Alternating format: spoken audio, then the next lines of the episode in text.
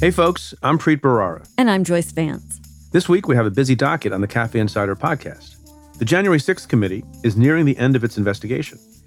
On Monday, the committee voted to issue criminal referrals to the Department of Justice against Donald Trump and a number of his allies. And the committee released an executive summary of the report.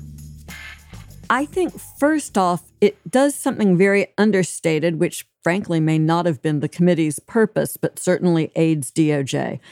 And that's that it begins to socialize the charges. A pretty sophisticated discussion about these charges and what they mean and what DOJ would have to prove to bring them.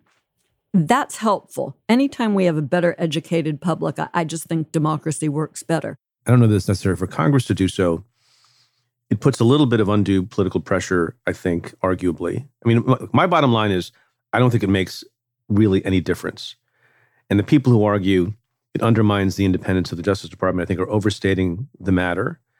And I think, in my view, personal view, people who think it's helpful are also overstating the matter. I think it, it's it's a symbolic gesture that is not about DOJ. It's about Congress itself. And a District of Columbia bar panel determined that Rudy Giuliani violated attorney rules with his efforts to overturn the results of the 2020 election. This is a huge deal. This had the the potential to undermine an American election, prevent the peaceful transfer of power, uh, and has undermined people's faith just by the bringing of these lawsuits.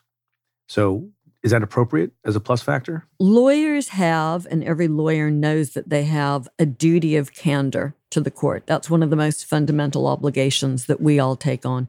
And so the question here is whether Rudy violated that with some of the post election litigation that he filed. To listen to the episode and access all other Cafe Insider content, try the membership for just $1 for one month. You can do that at cafe.com slash insider. That's cafe.com slash insider. We look forward to having you as a part of the insider community.